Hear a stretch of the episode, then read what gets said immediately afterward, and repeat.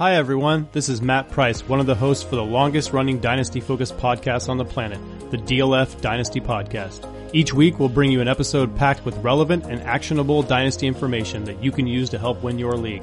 When I'm in the host chair, we might even play a game or two. We are always open to topic suggestions, so if there's something you'd like to hear us discuss, please let us know. Thanks for listening.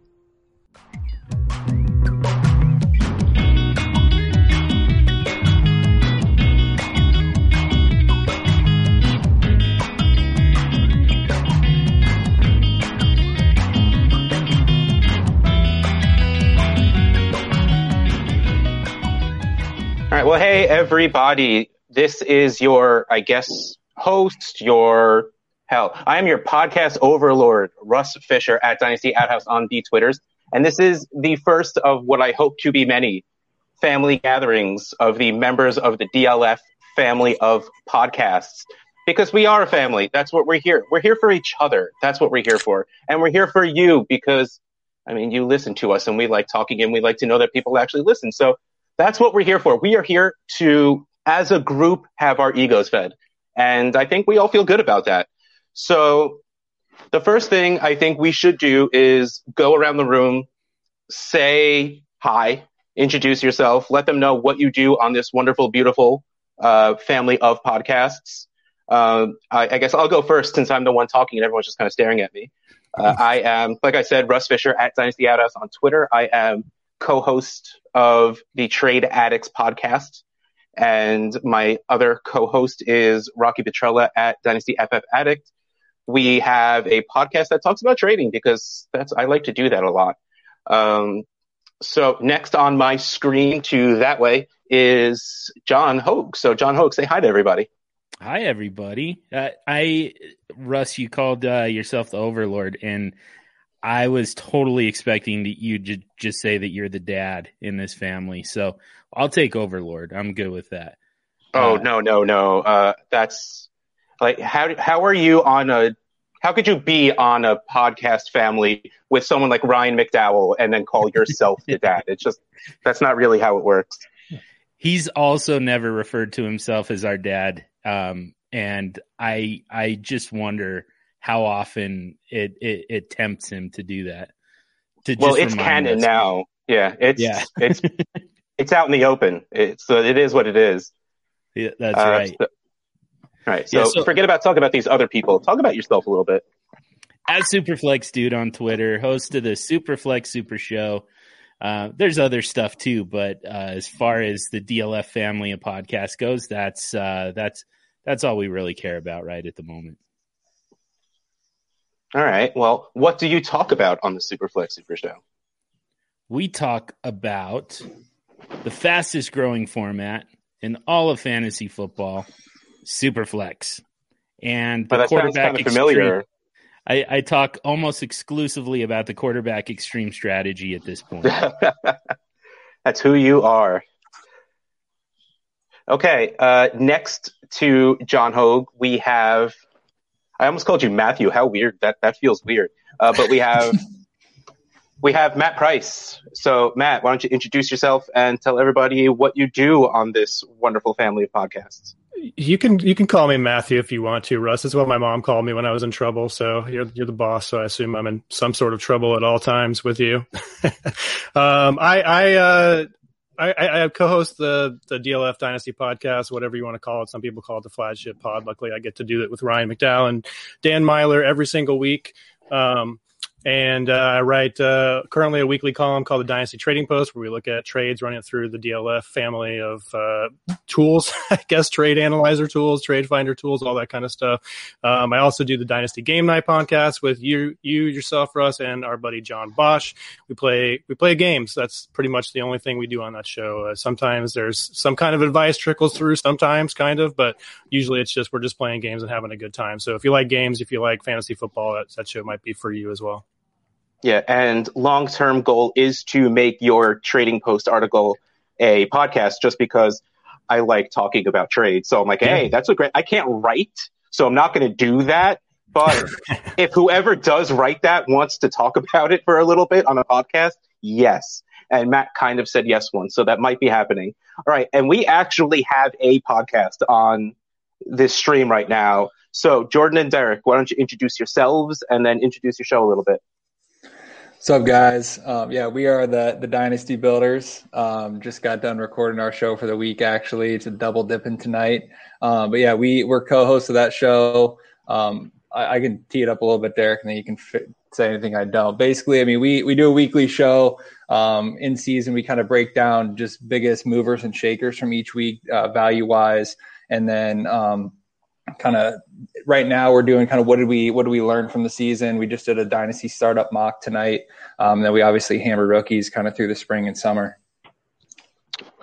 Yeah yeah that's pretty pretty much what he said. It, it, it's a lot of fun and we started we started like a year ago so we're we're still fairly new to it. But uh, yeah we just been been good friends since high school.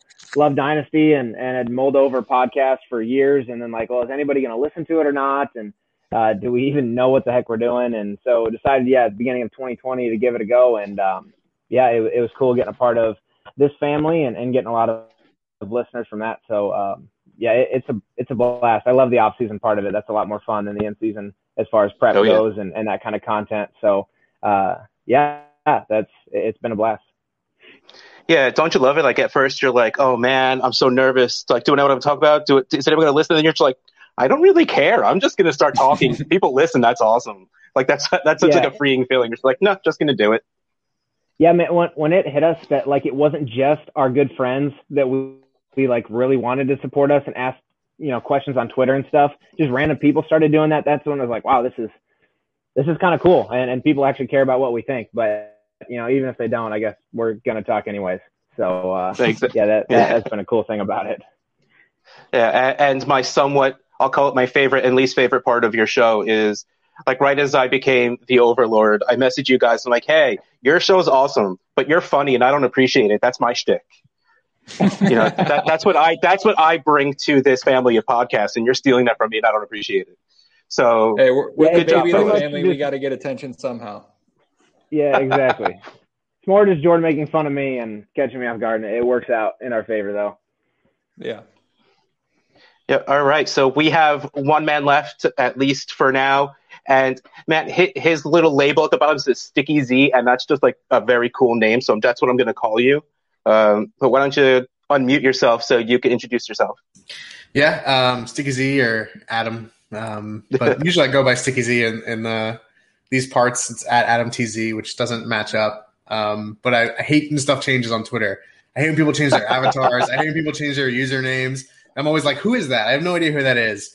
Um, especially when um, Scott Fish Bowl comes around, I'm always oh, like, yeah. super lost because everyone's changing their their avatars. But uh, no, I host an IDP only, the only IDP only show on the DLF network for now. I don't know, but uh, with uh, a good old chap from the UK who uh, is, you know, it's almost 2 a.m. there, so he's sleeping. I got tea. Um, me and Tom Kissingberry, we talk about the uh, other side of fantasy football, the IDP side of fantasy football, um, and we just have a good time and get to talk about stuff that uh, you, most most dynasty people don't talk about, which is good. And come on, man! Like how lazy? It's two o'clock, and I know. I always like, say that to him. Seriously, just for the Take one for the team. Come on, for the family. Take one for yeah, the family. Come on, yeah, man. Where you at, dude? Like, come on. It's, we're the family here. All right, I was about to say, like, I, it's snowing. What's the big deal? But I'm like, yeah, no, never mind. It's not that he's on the East Coast. He's even Easter than the East Coast. Yep. So that's okay. Yeah. I have tea in his honor. There you go. So, so it's like he's with us exactly. in, in, spirit. I'll bring them some, some uh, British snark as well, and then we'll be all set. okay. Well, I figured that since this is our first get together, and all family get-togethers in general are pretty informal, so that's the way we're going to keep it. If you like saying something, say it. If I'm talking, you don't interrupt, but I'm going to interrupt anyone as much as I feel like it because, you know, I'm the boss and I'm going to keep writing that as much as I humanly can until someone more important than me does show up. Uh, so take that, take that for what it's worth, a few people in this room right now. Uh, but the 2020 season sort of just ended. We're a few weeks later just because I got busy and I wanted to do something right after the Super Bowl, but we're only a week off, right?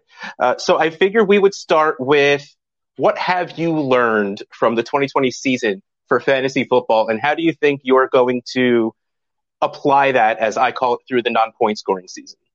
Um, and I'm going to start with, I'll start it off just, you know, in case you didn't read the Slack, which, come on, slackers, uh, that when I said this was the idea. And this one hurts. This one, like, I, it really makes me sad to actually, you know what even makes me sadder than what I learned in 2020? That Peter Howard's here.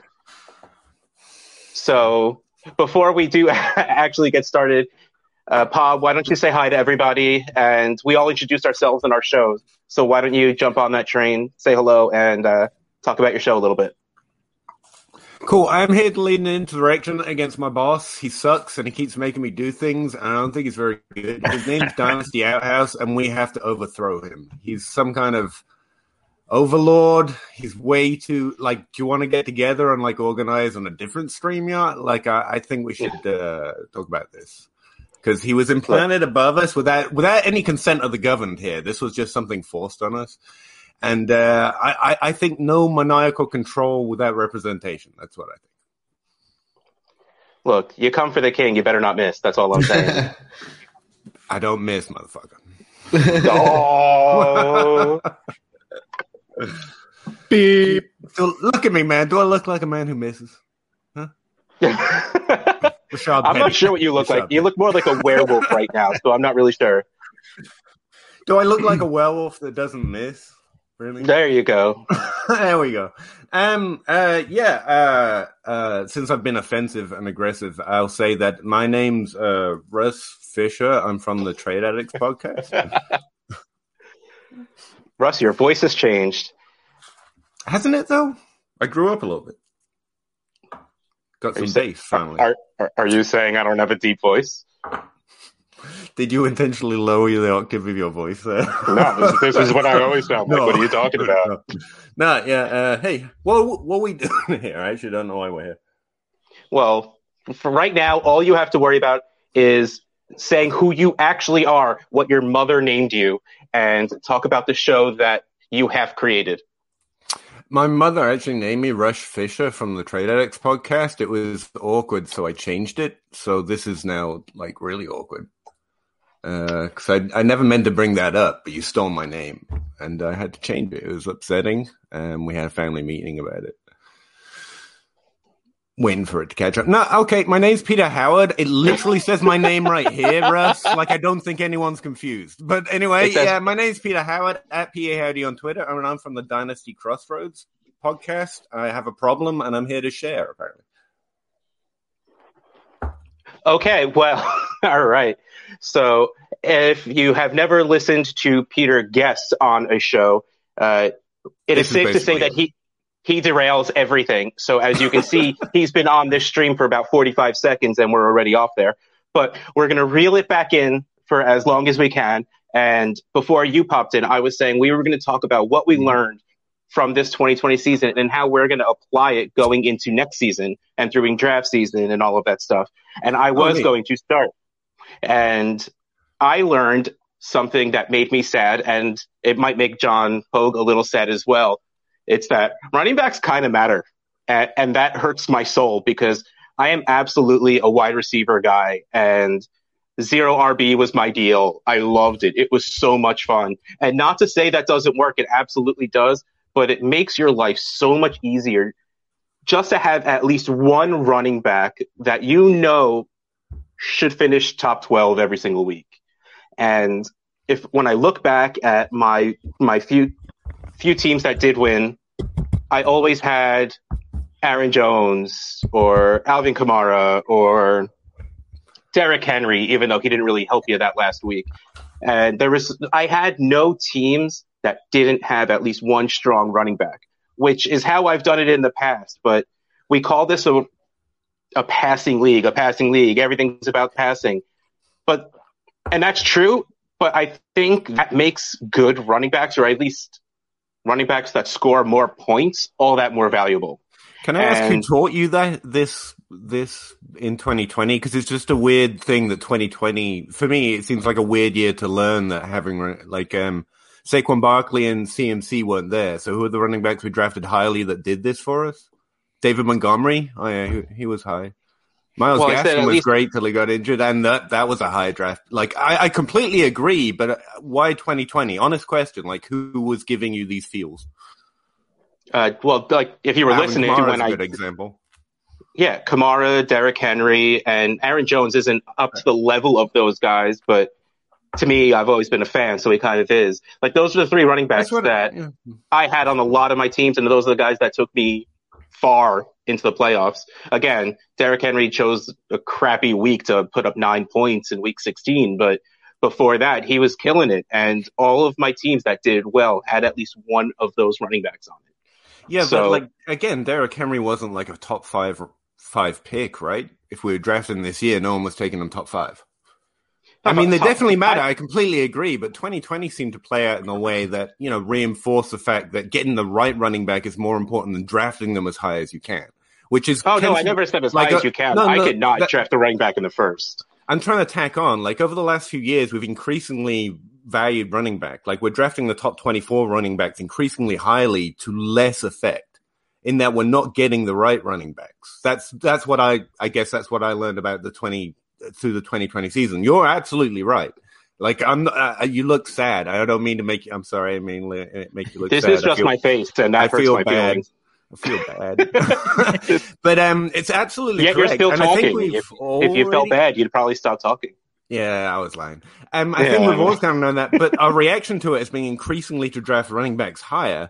But again, we haven't largely affected our ability to to co-opt those running backs because it is Derrick Henry, it is Aaron Jones, it is it is not the running backs we draft top five because we can't. Pre- well, I don't know. I wouldn't even say that. I don't know what's going wrong, but we don't get the right running backs earlier. We just draft more of them earlier, and that pushes the wide receiver value down, which is why zero RB, like you said, still works. So I, that's what I learned. We need to get better at targeting running backs. Not CMC is the best because he is, I or Saquon Barkley is best because he is. But because there's an injury potential, we need to get better at seeing that David Montgomery could have a year here, or Derrick Henry, despite having low dynasty value or lower dynasty value because he's a rushing running back or whatever. Like we need, like I don't know how. I'm not even offering a solution. Just throwing up a problem. Someone else go get the cat and put the bell on his neck. I don't know, but like that's what I learned. Like zero B works, and running backs definitely are valuable, like Russ is saying. But we have no idea how to. We have no idea how to target those running backs. Like none. All the geniuses, like you guys that I listen to, us like they have the answer. It's like, but it's not. It's Derrick Henry, who none of us wanted to draft early because value, and it's like we need to get better at that. That's what I learned. Just to jump all over Russ and, and make his face look sad because he's absolutely right. Just what it looks like. I I'm sorry. Well, no. See, the thing is, the dif- the difference between what I'm saying and what you're saying is drafting a, a running back earlier for me is taking one in the second round, which is where you got Derrick Henry. Never in my life. I, I can't picture myself drafting a running back in the first round of anything of redraft of dynasty. Okay, rookie draft. That that's the only place. So taking Derrick Henry in the second, taking man, I was about to say Joe Mixon. Maybe this coming year, if he doesn't get hurt, that O line doesn't suck. You see Like, what I mean? you know- like targeting Derrick Henry was good. Every other running back you targeted there, well, not I have to go look, but I doubt very few paid I- off. I mean, it absolutely makes sense. I- I but they think- ne- we never get it right. that's how. I, I think that's a little bit of a misnomer. I think we, I think the top five, like we did get right. Like we just got unlucky. Like you have to be an, an injury agnostic in this space, right? If you really want to have those super elite running backs, and if you're not willing to pay that draft capital for Christian McCaffrey or Saquon Barkley or Alvin Kamara, I mean, those were the three top backs that were drafted in August ADP last year, uh, right before the season, right? So But Zeke, he worked out, so Dak was gone. Number five, Clyde Edwards-Helaire, he didn't really work out, right? So But isn't that exactly the reasoning behind zero RB? You need those guys. We don't know who they are, so just fade the option. Yeah, I I mean, mean that's, doesn't that that's really fair, but like, zero I think that, and I don't have the numbers in front of me, but like I think the numbers reflect that the most the running backs that make the most difference in fantasy leagues are taken early. Um, I mean, if you Yes, look at, I I mean, who knows, right? Right now, if you look at the landscape. Right now, if you look at the landscape, like it gets really ugly after running back 18. And if those guys are all going uh, or maybe 19 if you want to include Mixon, 20 if you want to include Montgomery, 21 if you want to include Hunt. But after that, you have Ronald Jones, Chris Carson, Myles Gaskin, Kenyan Drake, Melvin Gordon. You don't want any of these guys, right? So if you want to have a, a a better probability of drafting a running back that's going to make a difference, you know, if you get injuries, oh well, you know. Had a team that lost Christian McCaffrey in week two and Saquon Barkley in week week two, and that season was pretty much over, right? Um, but you know that's that's that's the rub. But if you get down, like, you're, are you are you do you think you're going to win with with guys like Kenyan Drake and Melvin Gordon? Maybe you are, but I, I think the probability is a lot less. Uh, of the wide receiver position presents an opportunity to get two to three of those top 20 running backs and then still have a really good receiving corps. But, you know, you're the big numbers guy, Peter. So I might be completely wrong here. This is just how I'm reading the board right now that after that running back 18 range right now, which is going off the board at pick 30 uh, overall, uh, like it gets real ugly after that. I don't care if you're wrong. I don't care if you're making it up. You're sticking up for me who was just against Peter, who made me feel bad. So I'm all for it being with you. Right. You're just picking on me. I'm like, you're absolutely right, Russ. Let me tack on. You're like, Peter's attacking me. So I'm back. It's easier. At least it's cool. All right. So we have a lot of people here. So let's try and not dwell on one thing for too much. Let's move over. John Hogue, what have you learned in the 2020 season? Uh, I might need to pass because I'm going. I'm a I'm a Peter Howard patron, and I'm going through all his charts trying to find what he's going to shoot a hole in if I say it. So um, it doesn't matter what you say. Peter's going to poke a hole in it in some way, shape, or form. That's Probably, that, you know, just pro tip: it's a lot easier to poke holes in what other people say than say anything yourself. Just throwing like it out there. You should try it. Yeah. Should try it. We're just going to call arguing for the sake of arguing, pulling a Peter Howard. All right, so here's something I learned, and uh, you know, I, I kind of went into the season promoting like uh, at the top. I you know I mentioned the QBX strategy quarterbacks early and often in superflex leagues. And, you know, the big selling point for a lot of people was the trade value and the fact that if you've got five quarterbacks, you're the only one in the league who can afford to trade one away without getting one in return. And, you know, in doing so, you're going to get this huge haul because, you know, the value of quarterbacks once scarcity sets in is just off the charts. But what I learned in 2020 is I don't know that I want to trade those quarterbacks away even if I've got five or six of them, the the ability to stream quarterbacks within my roster is a far greater advantage than taking advantage of that trade value. Uh, that's that's kind of what I've learned. I, I, you know, on a weekly basis, we're seeing quarterbacks averaging somewhere in the neighborhood of, you know, 17, 19 points a week, which is substantial. But then if you find the quarterback in, you know, the plus matchup and sub him out instead of you know taking you know the potential of a single digit week from from a quarterback in a bad matchup you know all of a sudden eh, you know you get 27 points from that quarterback and then you get to do that twice. I mean that's a that's like a 50 point swing within your lineup. So you're basically giving yourself extra starters just by being able to play matchups with the quarterback position within your roster all right, but I got to ask you one question about this, and we've talked about this before. Like the... yeah, you're the here, here it comes. okay, no, no, he muted himself, and if he's not, I'm going to mute him. Uh, I would never. Yes, I would. Uh, we've we've talked about it before, and it's not on a show on the DLF Family podcast, so we're just not really going to mention it. Uh, but I don't like making decisions. Like I'm terrible at it. If I have three players to choose from and I can only start two, I will choose the wrong ones. It's mm-hmm. just my life. That's the way. Could you, how would you feel you would live with yourself if you have these five reasonably startable quarterbacks and like three weeks goes by and you choose the wrong ones every single week? Like, would you still feel fine holding on to those guys? Yeah. Yeah. I, I mean, I think that it's still, the the nice thing is quarterbacks just have a, a nice high floor just kind of generally. So, you know, it's it's not like you're necessarily costing yourself points. It's just you you know, you kind of missed out on on, on an opportunity to uh, you know, to make up some points for the rest of your lineup if, you know, if you happen to get it wrong. Quarterback will n- almost never be, uh, you know, unless we've got Scott Fish Bowl scoring, quarterback's almost never going to be the reason that you lose a week. But it can be the reason that you win a week, even when the rest of your roster underproduces. Okay, so would you? Okay, so are would you avoid like? Okay, I'm trying to find a way to word feels like you're regretting shutting the guy up who always has something to say right now. Are you? No, I'm trying to find the right way to word like this me without... to step in? Or no, I just don't want to put. You know what?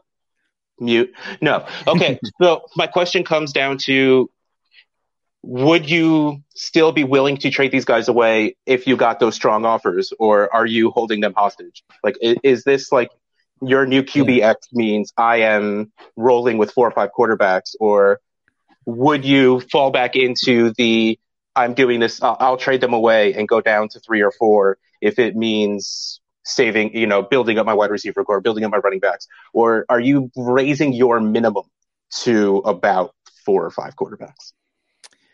I think I would. St- I mean, four is for it, John. Four is my minimum. I can't. I can't go below four. But um, you know, I I think that I could. I I for the right price, I could decrease my head count from four to five or from five to four. But ultimately, like that's kind of what it's about for me is just maintaining the head count at quarterback. You know, whatever that number is, whether it's four, whether it's five, because you can still take advantage of the trade value. You know, you can still package a quarterback if you've got Pat Mahomes. You know, you package him with with a running back with your running back too and you get back, you know, a lesser quarterback and a running back upgrade, I mean, you're still taking advantage of the the value that that running back it has without without you know decreasing the quarterback head count. So, you know, I, I I think that you can still do both. There's kind of a best of both worlds scenario there, um, but ultimately, I, like if you're gonna get, we almost never see trades in Superflex where you know a quarterback goes one way and doesn't come back the other way. You almost never see it. Um, but you know if if that happens, if you get that offer and you know you're you're maximizing the value, I mean I still think that you have to take it. It just it's going to be a lot harder for me to pursue that uh, after seeing you know what streaming within your roster can do. When you say four, do you mean like four starters or yeah. three starters and I only know, call like them a, like I only call them quarterbacks yeah. if they're an actual NFL starter. like it's it's very disrespectful to you know James like Jameis Winston has not been a quarterback for me, and I mean eh, he's not a real quarterback in years, but like this past season, you know, if somebody told me, yeah, I've got four quarterbacks, one of them's Jameis Winston, I said, yeah, nah, you've got three and a half quarterbacks. I've definitely seen like recently what I do in Superflex. I never have less than three starters. Like I just can't. Like there's no way, no chance, because that other guy's always gonna get hurt, always gonna have a weird year, and then everyone else is just like Nick Foles is, and you know the guys who mm-hmm. You know, have it some maybe if the starter doesn't do it, Fitzpatrick, you know, if that if there's a rookie or something like that, try to get that those other guys as that as as well there too. And I always keep everyone on at quarterback. I mean, Matt Moore, I probably still have rostered in spots and like because those you never know, like those guys will start one or two games. Like it happens all the time. It's crazy. Yep. Yeah. Super yeah. valuable. Yeah, bridge quarterbacks too. I, I kind of I don't quite count them as a starting quarterback either. Like you have to complete the you had to have Fitzpatrick and Tua, you know, to get credit for one full quarterback essentially. I believe the boss has left, so we could quit. Oh. we can do whatever we want. There's no rules. he had, he had Pretty he sure I said there was no rules in the first place, but my computer stopped being a jerk, oh, so I actually uh, don't Just have to sit want, holding the phone anymore. You just didn't want to talk quarterbacks anymore now that you're a running backs guy. Whoa, whoa, whoa. That, Something no. I wanted to throw out there while we're talking about quarterbacks and the general value is I know, I, I know, I like the idea of having multiple quarterbacks or five starting quarterbacks or whatever, but the, I mean, I don't, I don't see how it plays out. Like you were saying, the having Patrick Holmes means you can trade him, but then you don't have Patrick Mahomes. And, Hey, boss. Look, just you want to get a little professional up in here? Or? No, I back off. My like, what the hell? Like, I have never been part of such a professional. Right I don't need to hear Peter talk four times in yeah, once is enough. Not even I need that, and I need a lot, I, dude. It's I turn the volume off and it's still talking. Mute yourself till you figure it out. Something.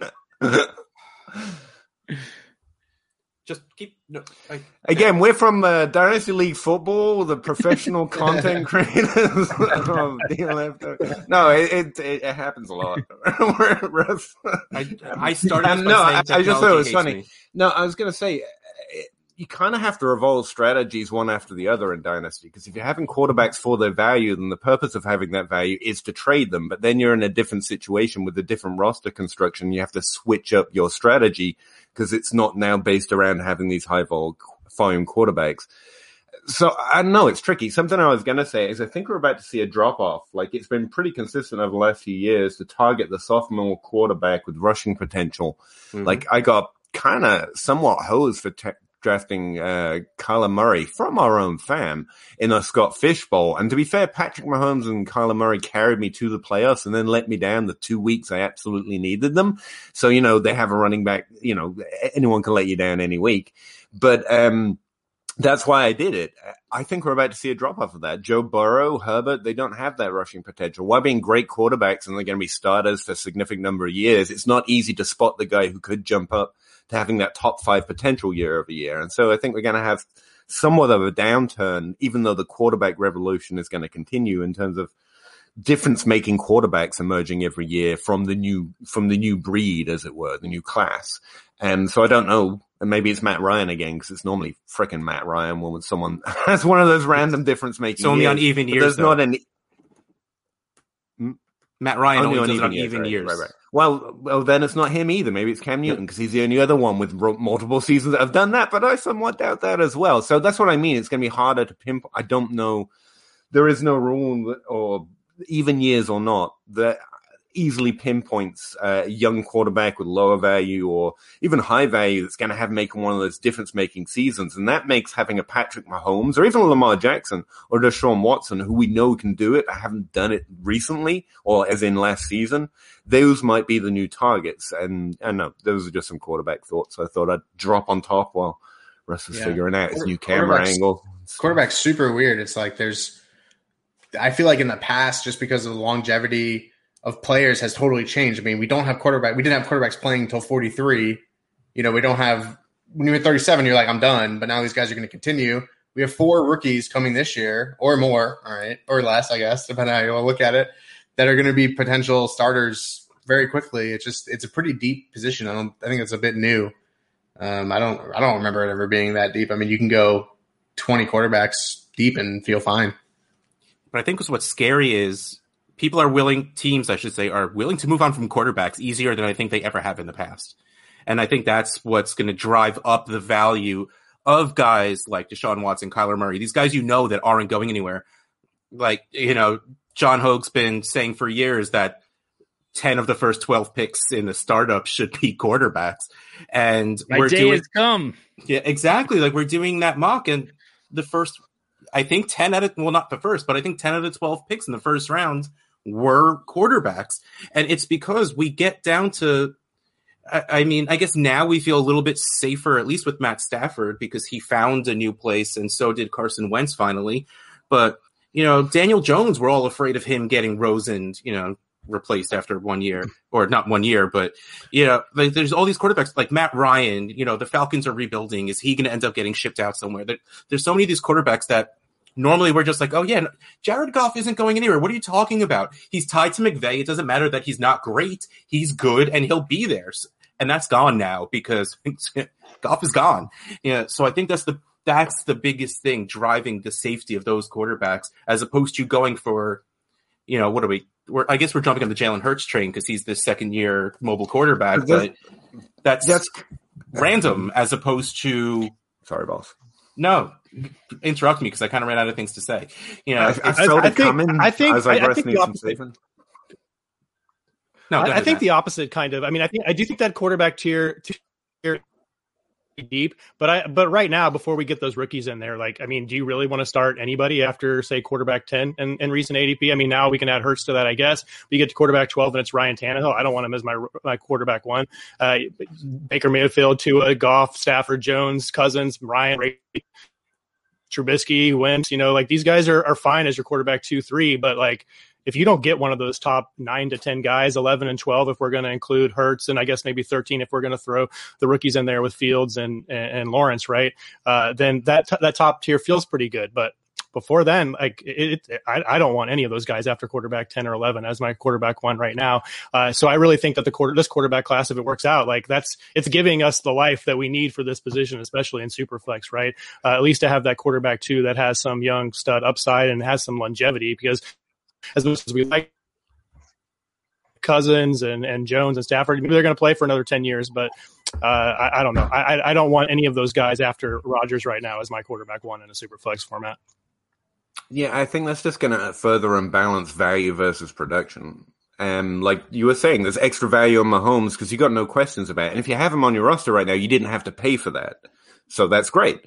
But if you're trying to draft now or you're trying to trade now for those quarterbacks with added value because teams are moving on quicker, Goff's not safe, you don't want to start Ryan. I, I, want all the Ryan Tannehill is what I'm saying because I think I can get production at this great value discrepancy I can trade Pat Mahomes for Ryan Tannehill and get what? Where? How far are we going to push this? Because if I can start really improving at running back to Russ's point, who was absolutely correct, and I said so at the time, but he said I was saying the opposite.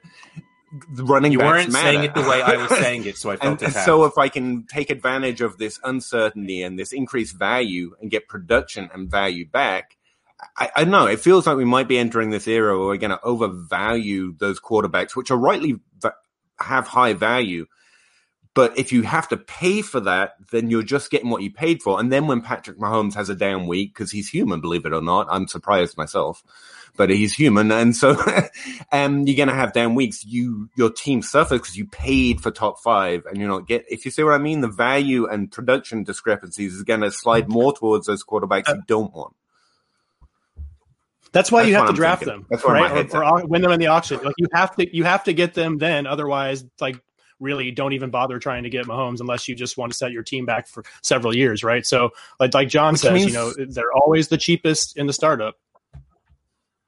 Yeah, I, I think that value's there already, or getting there at least. I think we already have to pay pay for it, even if you're doing a startup right now. You because Mahomes, even Wilson's probably a really high pick in the first round these days because of that value. But I, I haven't checked it out, so maybe I'm wrong. But I think that's the way we're sliding. I'm and I see I've already made the sticky that you're wrong. Oh, yeah, that's right.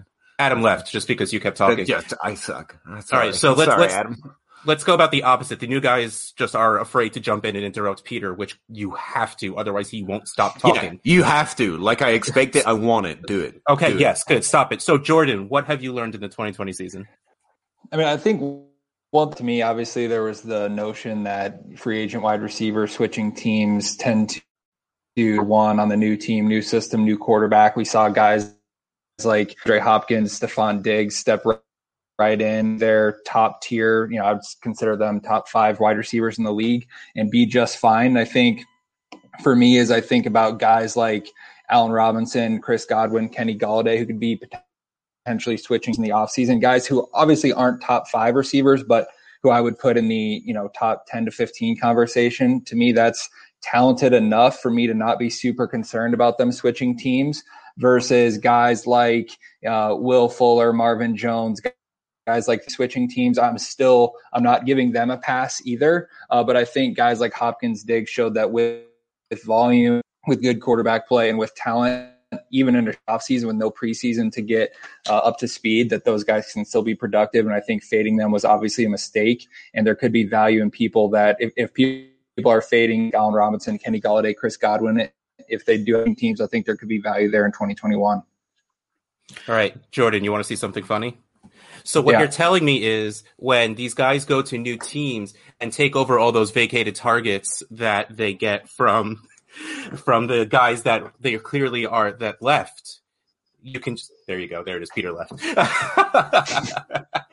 Peter hates the the the idea of vacated targets. No, because what you're saying is what you said in the first place is what Peter believes and what is actually kind of true.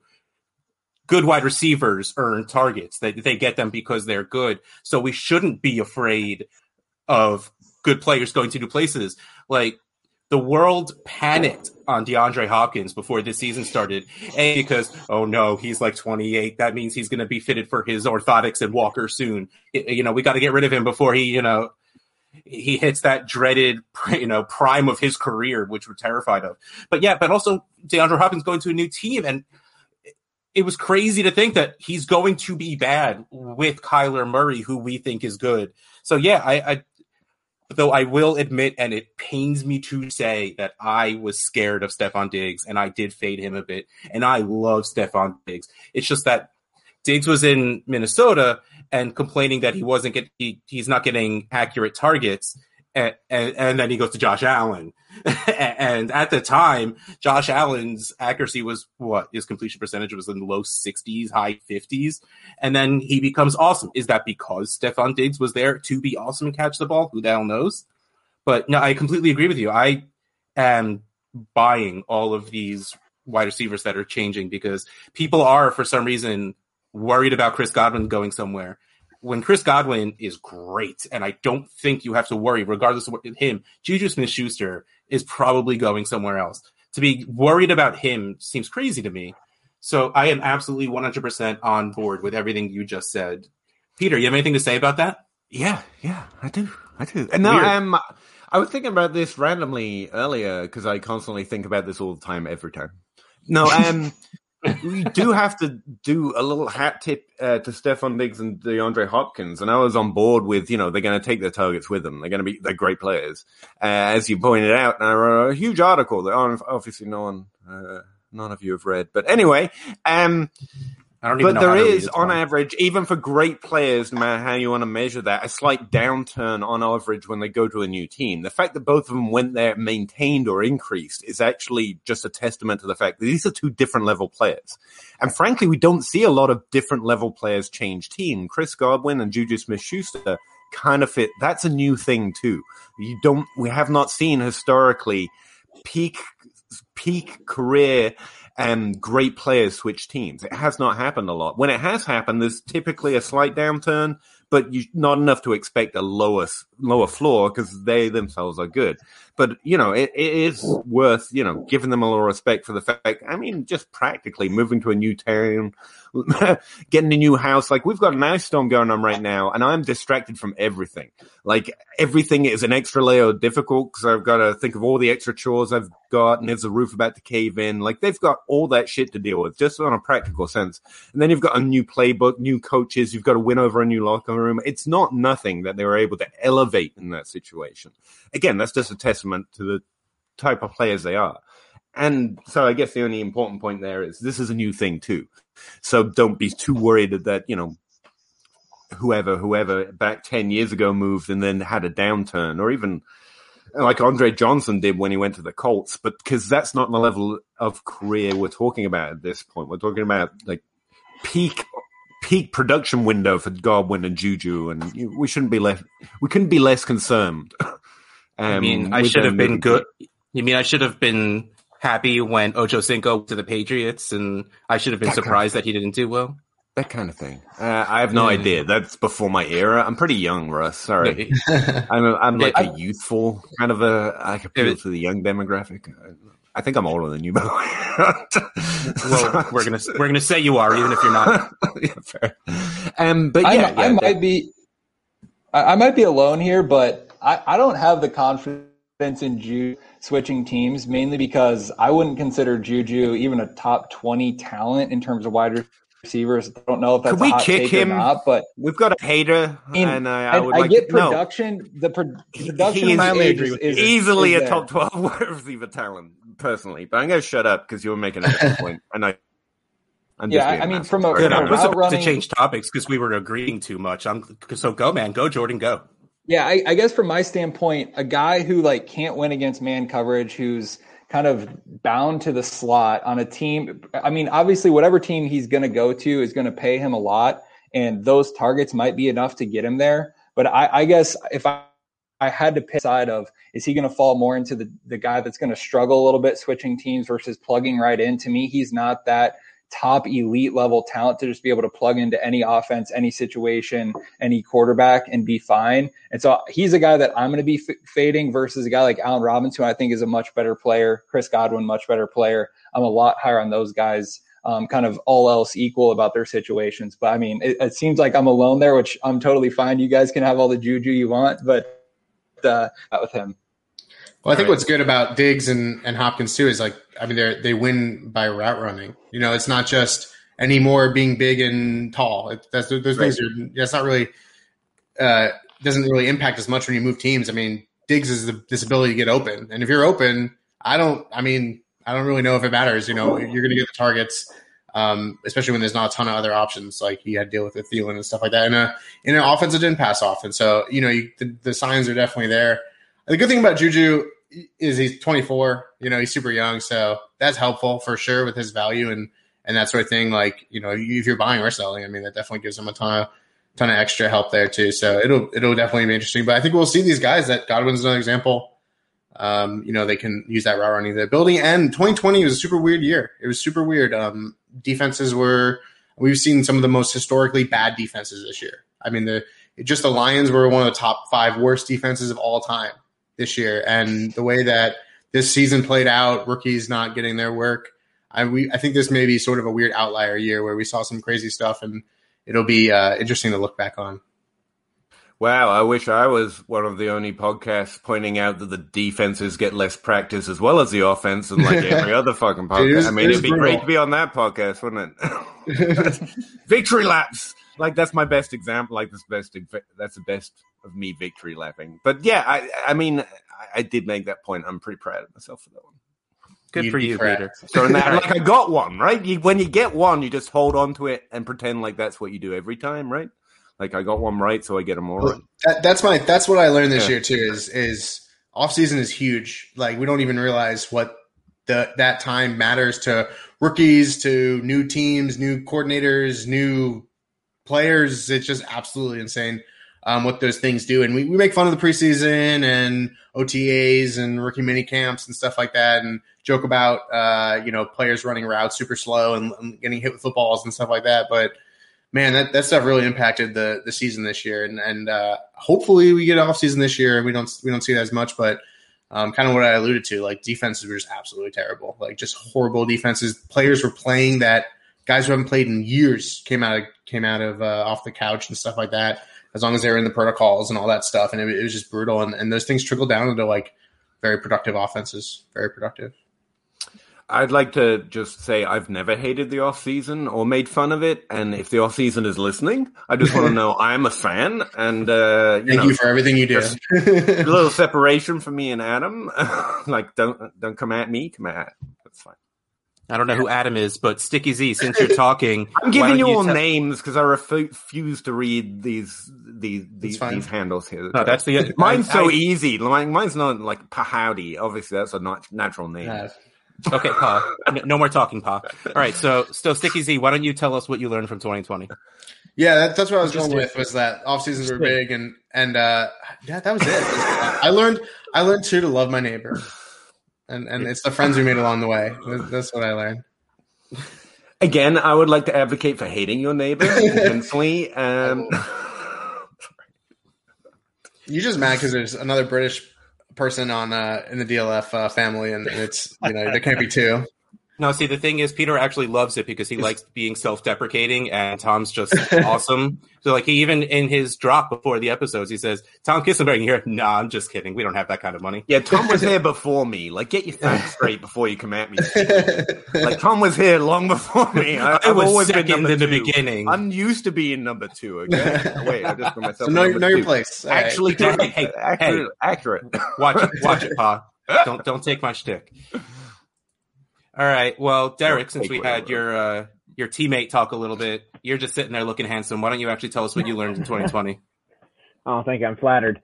Um, yeah, I mean, th- this shouldn't be news to anybody. I'm sure it's not, but just the reminder this year of how sucky like every tight end is, except for the top few. You know, one of the things Jordan and I talked about on our pod recently was just this. The we kind of did like, like New Year's resolutions and just reminded ourselves not to talk ourselves into 20 startable upside tight ends next year because we tried to do that with all the, um, you know, just really just of, of the Jonnu Smiths, the Hayden Hurst, um, of course, guys we like more like Goedert and Fant, but I mean, there was, there was a list of guys that we thought could emerge into something, but I find it fascinating each year to just look at points per game um, and compare receivers and tight ends. Because, you know, in startups, if you're going to take one of those top tight ends, you obviously have opportunity costs of what you're giving up. But I think now it like couldn't be more clear for why taking tight end is, is, is so helpful. And, you know, we saw this already last year, but for people who aren't on board, just this year, Travis Kelce, obviously tight end one, averaged 20.9 points per game, uh, not tight end premium. That would have put him as the wide receiver three, just above Stefon Diggs on the season. So you're taking him him in the third round, probably third round in startups coming into because of his age. And I mean, he was a, he was a huge difference maker. But then like you go down in your top ant who a lot of dynasty community left tight end 12 in points per game at 10 points per game. That puts him down tied with Randall Cobb in points per game, who wide receiver 58 this year. So it's just it's like trying to even call a guy a tight end one and lump guys like Waller, Kittle, and Kelce into the same conference as some of these other guys who are up and coming, is completely unrealistic. But we like to talk ourselves into it like, oh yeah, having a guy like that is really helpful. But the truth, you don't have a tight end who's like the center point of that offense, i.e. Kelce, Waller, Kittle, and even even Andrews dropped some. Um, but I think those guys are just huge difference makers and I know on a couple of dynasty teams I had this year, I'm a big Chiefs fan, so I hoard all the Chiefs players in my leagues, which has worked out pretty good recently, not in like the early 2010s. But uh, hey, Jeremy Maclin was a hero huge, for a little bit. He did, he did, and Dwayne Bowe back in the day um, until I was there, then he didn't throw to receivers. But just, just having that that top tight end matters so because like you guys were talking quarterbacks and how much the, the top quarterbacks matter because you don't want anybody else like 12 and down. Tight ends, you know, we know is is even smaller there. So we try to put like, oh yeah, Noah Fant's a top five tight end as if he's not that far behind uh, Kittle, Waller, and Kelce, but it is just a, a mountain of a gap between them. And, and I think those are guys that I, I'm willing to spend highly, even though Kelce's getting older because of the difference they make, uh, because of the center point of the offense. I'm just trying to remind myself going into next year that they do really matter, and that although we get really hyped up for the Jonnu Smith type of players, uh, we can't even think they're going to level yet until they show any bit of that. And um, the, the, yeah, that's definitely worth the opportunity cost, in my opinion. Okay, so first I need to ask a question that thankfully John Bosch is not here for. How do you feel about tight end premium? Uh, I started to like it more. That was one I didn't um, play much in the last few years. Got into it more recently in like the UDPL this year, and I think it makes guys like Kelce and Kittle just like almost a little too good. You know, looking at those, those comparisons, I mean, Kelce was wide receiver one if you were to classify him as wide receiver there by um, by pretty good ways. I think Adams were close, but because the rest of the tight ends are so bad, it at least gives them some validity because pretty much with the way it is, if you don't get a top three guy, I mean, you might as well just kick it to, you know, thinks you can get a touchdown. If you get Jared Cook, that, that's pretty much on a week to week basis as Noah Fant. Um, you're splitting hairs. Uh, nobody likes to hear that, but that, that that's kind of how I feel about it. If you can give at least a little bit more value to tight ends, uh, that helps. Although honestly, even those lower end guys, they're getting 40 catches a year, so it's not like that half a point really um, elevates them much. It just makes the guys like Kelce and Waller, who get seven catches a year, uh, that much more elite already. If you want to affect the value of a position, start more of them. Changing their no. scoring does yeah. jack. It just starts changes the disparity is... within the position, not between the positions. So it, that it does nothing. That's no, okay. tell, tell them how he might be like no, two tight end retired. no, that, that's my that's my take. I am. My, it is my firm position. You should not league shame anyone. Everyone is allowed to do whatever they think is fun. I didn't say they play one to. quarterback. if you wanted to, that's you want to play one quarterback, more power to you. You want to play an 18 league, sure. more power to you. You want to play two tight ends? No, it's the dumbest thing ever. I'm sorry. what good are you doing your uh, league? Making people start. I can't even think of a terrible tight end because most of them are terrible. Too many are coming to mind. I can't name who the quarterback 24 quarterback, the tight end 24 is anymore. Like I don't even like, are we going to have to start Dawson Knox every week? Sorry, you're wearing a Bills hat. Uh, but like, it's just forcing to start bad players doesn't help anything. No, See, but to- it effectively changes the value of Dawson Knox. Yeah, but it doesn't help him. It does, uh, changing It the doesn't scoring the doesn't ti- do that. It just means he's, you know, relative to his I agree with position he you. goes in, but it doesn't actually change the effects on your starting decisions or the value of the position. And I didn't say you had to. You're saying you're you're league shaming. I just point that out. Like, no, one hundred percent shaming me. I like I'm not. I'm playing whatever No. league if you want. If you want to affect the value of the tight ends, you start more of them. If you don't want to do that, then you don't want to affect the ti- value of the tight ends. Sorry, you don't. it doesn't do it. to me, tight end premium increases the chance that you could either you know flex a tight end if if things are getting Maybe, desperate, a little deciding between a Randall But Cobb then and again, someone else on the end of your Eric's bench. point that that's true for like two, and the I- I rest that's most true week, week for- are not.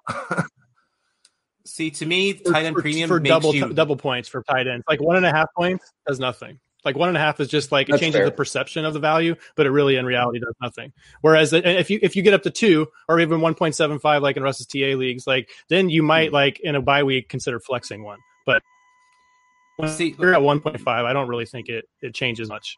Yeah, I went to 1.75 in the trade addicts leagues because I didn't think 1.5 did anything. But my real goal going along with tight end premium is to make me not want to cry if I didn't have those top three guys.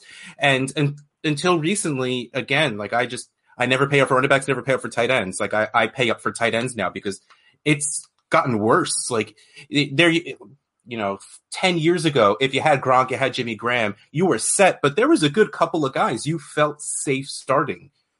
N- not anymore. Like there's three dudes, and that's pretty much it. Like I'm not really don't Mark know. I- Andrews guy because I he's don't I think that's ahead. I, actually. I think we have like a possible three way conversation, right? A three way conversation. Anyone want to come in with me? It's me and Russ and a third optional. No, and like Kittle, Waller, and Kelce look like that level of tight end. Traditionally, we've had one. Uh, For a while there, we had Gronk and Graham, and everyone wanted to because Graham doesn't, you know, play like Gronk. They didn't want to value him that way, but he was the only other one. Before that, we had Aaron Hernandez, right? Uh, no, uh, Tony Gonzalez. Sorry. Um, Well, Hernandez and he was too. pretty much sitting on top with Jason Witten being a top twelve, but never really a top five guy. Like we rarely have two, and right now we have a potential I think three. you're disrespecting Mr. Like, I think it's a little bit. higher right now. That that's my how. Say it a little louder, Matt. I said I think you're respecting Antonio Gates quite a bit with Thor- Thorgan. and That's fair. Yeah, I'm forget. I'm not there. looking at the the list. Yeah, but like two is good, and we've got a potential three. I don't good. think it's ever been like four or five guys who were easily think we- in that tier. I I think, think we've we been have- lucky to have three, if we ever have. You know what I mean? I don't I think, think it's we ever even have rich. have four to five now. I think we can maybe. I mean, I don't think we can quite throw Hockenson into that group, but you know, I think he showed it. Although we have a new quarterback there, so yeah, we'll that's that what I mean. We have right. some. But you know, there's no there's no wide receivers there. Yeah, that's yeah. I- I'm agreeing with you, Peter. I think we have three that are like kind of the Sorry, I'm not used to but I still have faith in Andrews.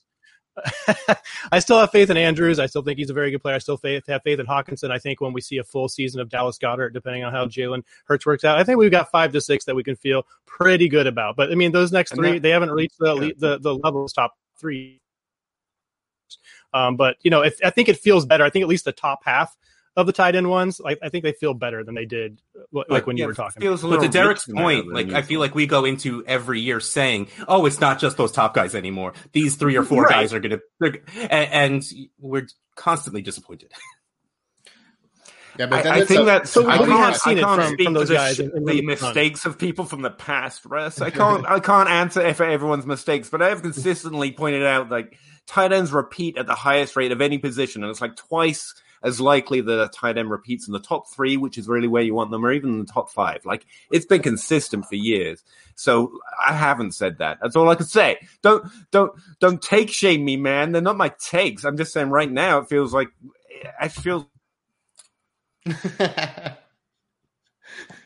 Why don't you talk, Adam? You you you know you were so Oh, no, rudely no, no, interrupted. There, he noticed. I was muted. enjoying. I was enjoying his uh his muting. It was quite quite funny. Um, Hey, pa. Hey, you But, don't uh, want me here, man. Don't ask me here. The, uh, but I talk. That's what I do. Look, you know I what you couldn't put in the Ross. You know what you expected. I couldn't put in the group chat. Hey, everyone, but Peter, we're getting together. You don't know how. I, I You really know how don't get offended, act, I man. guess. I I figured you I don't just have Maybe to be here. I literally Maybe pushed time us you podcast back because I thought you wanted me here. I can go do them. No, but Adam, why don't you actually talk? Oh, so yeah, I was just gonna say, you know, it's a it's a value question too. It's like is is taking Kelce maybe you know the top levels, but are those worth it if you're gonna pass on, um, you know, I guess Michael Thomas isn't what he used to be, but passing on wide receiver ten, passing on those guys, which you can get their value later, but it's that's the question that comes down to. You know, I'll always I I I, I want to be more like Derek. Definitely, I want to take those guys because they do they will win you weeks all the time. You're just like, damn, my, this guy gets to start Kittle, and oh, he has he has Mark Andrews too, and I'm out here starting Hayden Hurst and starting uh, Mo Alie-Cox and just just loving it, just really loving doing that. So I definitely that's definitely something I want to look into more because it, it does change, especially like uh, Dynasty two redraft two is always like, damn. well. I think the thing is that the the, play, the people that have those top three they certainly have an advantage over the rest of the league, but there's still, you know, nine other teams in the league that that don't have a significant advantage over you. So building an advantage at a position over, uh, you know, that many people, I feel is is better at another position at, at that point. I love taking those guys in the range, but I don't want to pass up on a on a great running back two or my maybe my wide receiver two in that same range where I'm I'm, I'm spending on Kittle and Kelce. uh, whereas I can get Andrews you know three rounds later, and it may not be quite as good, but he's definitely going to have spike weeks where he's going to win you that week if you have that advantage at tight end. So I'd rather advantage against the vast majority of people instead of just worrying about like three other teams in the league, you know. Yeah, I guess I just uh, I, I get it. It just seems like the the advantage is so huge. Like just points per game wise, even Andrews, who's the four, he scored 12 points per game. Where Kelce, like Darren Waller, was up at 17. You're talking five, five points per game. And on the season, I mean, Waller is the tight end too, outscored Andrews, who everybody likes, by 100 points. Like you, I, I I'm not looking at the running backs and stuff, but I don't think you're seeing that quite to that extreme. Other than, I mean, the Kamaras, you know, right at the top are doing that, but through the list, it's not that way. So like, I, get like I always used to push tight ends down too. What I'm kind of more in the camp is like if you can get a top three guy, do it. And I think it's worth paying up because yes, there's only a couple other guys who get those, but you get over everybody else. You're getting a wide receiver one in a position where everybody else has like a wide receiver five or six equivalent. But then if you don't get one of them, then I'm not one to go and try to get that mid round pick on Hockenson or Fant or Andrews because I don't think they're that much much better game basis and what they're going to give you over the Eric Ebrons of the world. Even of course, you know you don't you don't want the guy that has a little bit more trajectory. But I just think there's so many receivers in those mid rounds that have a lot better chance of jumping up, up than than some of these tight ends, the running backs with them being kind of weak. If if you miss out, like you said, on the top 20 running backs, it gets pretty ugly there. But I, I mean, even like running backs, I was looking before actually, Russ, before you brought it up what I was thinking about this year is just how, you know, how good some terrible running backs have been. I was just looking at like running backs who had scored in the top five of any week. Nyheim Hines did that three times. He was a top five running back. Malcolm Brown, Rex Burkhead, Jeff Wilson, Bernard, J.D. McKissic, Kalen Ballage, Latavius Murray, Mike Davis, Tony Pollard. Like just every year, there's these guys that have big upside weeks um, at the running back position because running back's so volatile. Um, so I think it's so important you get that top guy but even like running back twos, I think you can just fill in with matchups and and so I mean that's kind of getting to a different thing. But I'll, I'll be in the camp, you know, alone at, at how big, you know, or how worth it it is to take Kittle even in like the second round of a startup if necessary. Although I think because of his injury, now it's looking like he's more of a third round pick, which is you know all the better to me. Yeah, right. It's just better value. I think we have like a also a bit of a heuristic on age too, and it's like we see Kelce's 31, and because he plays like a wide receiver, we're just like, no, no, no, no, no, no, no, he just can't do this. Even though he's probably going to play yeah. five more years. I mean, I don't know yeah. if he if he starts starts to fall off, but like there's there's a good chance that these these guys, especially the guys at the top level, these days of sports science and all that stuff and that goes into all these things, you know, they're not well, they're not drinking as much beer as they used to. Uh, I'm sure they're drinking plenty, especially especially Kelce and all those guys. But you know, it, it, does. They do last a little longer than I think we see them age, and we're just like out of it. But they they do tend to be much much more um, insulated there.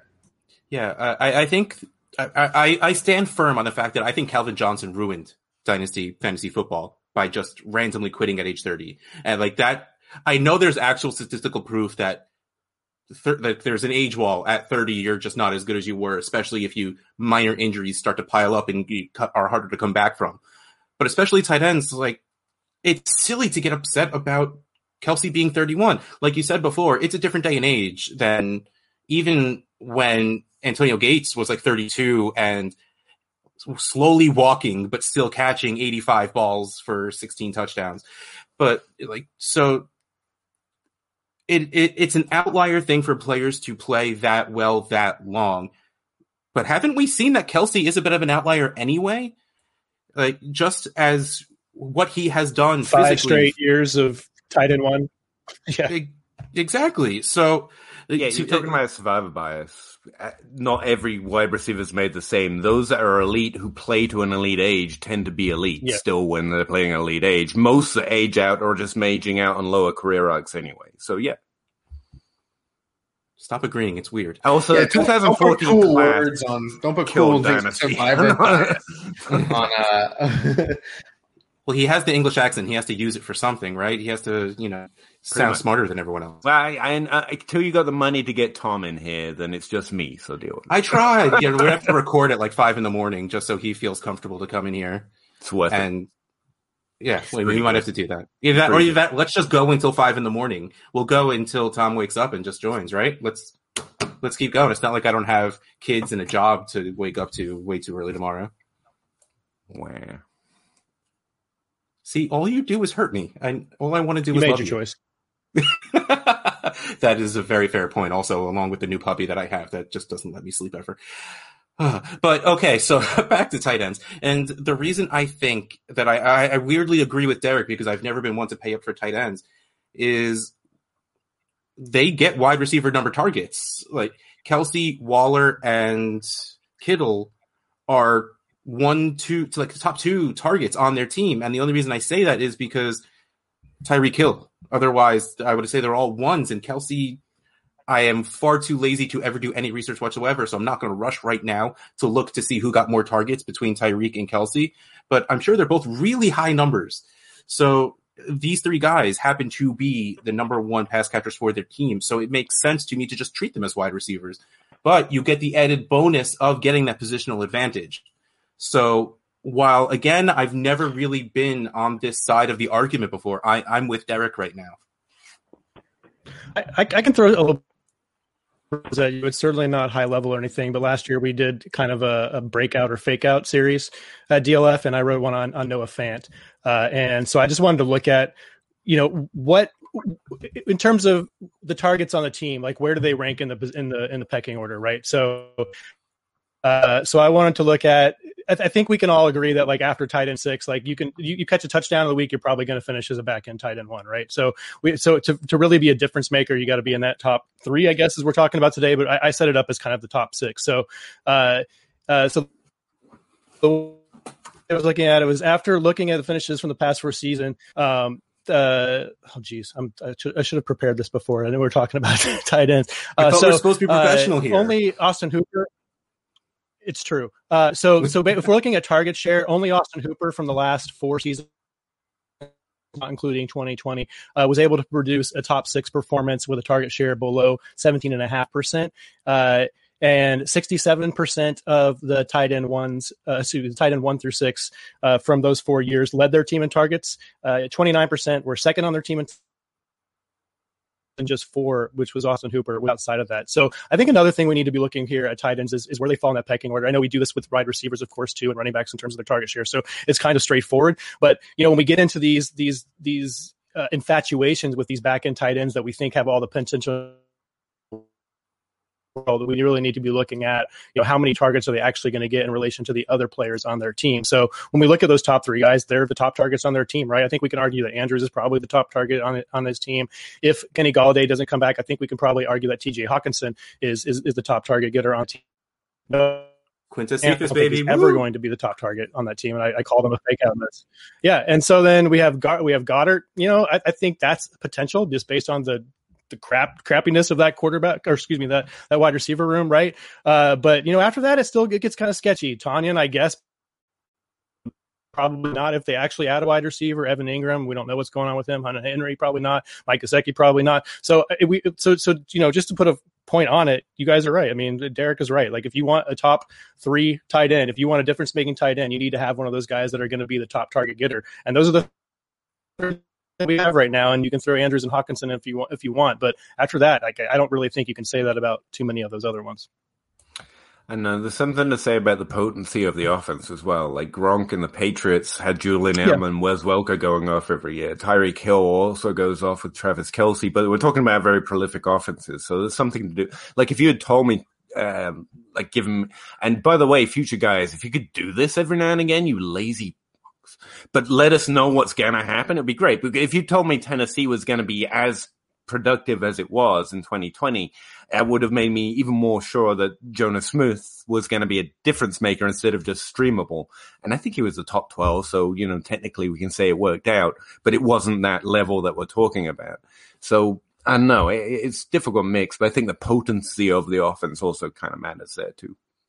Well, yeah, I, feel like it's a, a, safe thing to say. You want players from good offenses, and that works even stronger for onesie positions or I guess if we're going to consider running backs onesie positions as well, it's like it's always safer to take a running back on a good team because you know they're going to run the ball more. So I think that works with tight ends also because you're going to want What's that? What was the face, Peter? What was the face? You no, it's face. actually a really good point, and it is obvious. But we seem to. I forget. Let's just put it on me because I'm the worst ever. That that the obvious works. Like, yeah, wide receivers who do better younger are better players. Seems obvious until everyone's trying to value players that did worse later over those that did young better younger. Because yeah, draft off players from good teams seems obvious, and yet we continually sometimes fade them or get whether it's a good team wrong or not, to be fair. Um, over players we have more hype around or more story around or they're younger or they have more value. So yeah, it's obvious, but it's actually, I found it really useful to keep it in mind because it's easy to forget as well, even though it's obvious. So like, it's been doing me service as, as smart as I think I am, obviously. And you guys are obviously all smarter listening and also in this thing, but so you don't have to, but I've found it worth noting. Yeah, I want players on the better teams first. Seems very obvious, like Russ says, but it's easy to forget. All right. Well, before we move on, because I know we at least have one more person we haven't heard from, and Hoag's been sitting here on mute for like the past 45 minutes. Uh, but Jordan and Derek just let me know that they're going to have to leave in like five. So why don't you say goodbye and remind everyone who you are and what you do? And we know where you can find what you do because they're listening to it right now. So just uh, pimp yourselves out for a second. Yeah, let me let me put a quick exclamation point on the tight end discussion by saying Kyle go high enough in rookie drafts this year. Um, love Kyle Pitts as a talent and think that he's going to be closer to that Kelsey Kelce and Kittle tier than any of those other guys that we've been talking about. So um, love him and just had to give him a shameless plug. In terms of where you can find us, uh, you can follow follow me on Twitter at Jordan Ross, or you can follow our pod at DB Football Pod, and we release our shows um, every Franks will be dropping one tomorrow with a Dynasty mock startup, so be sure to tune into that.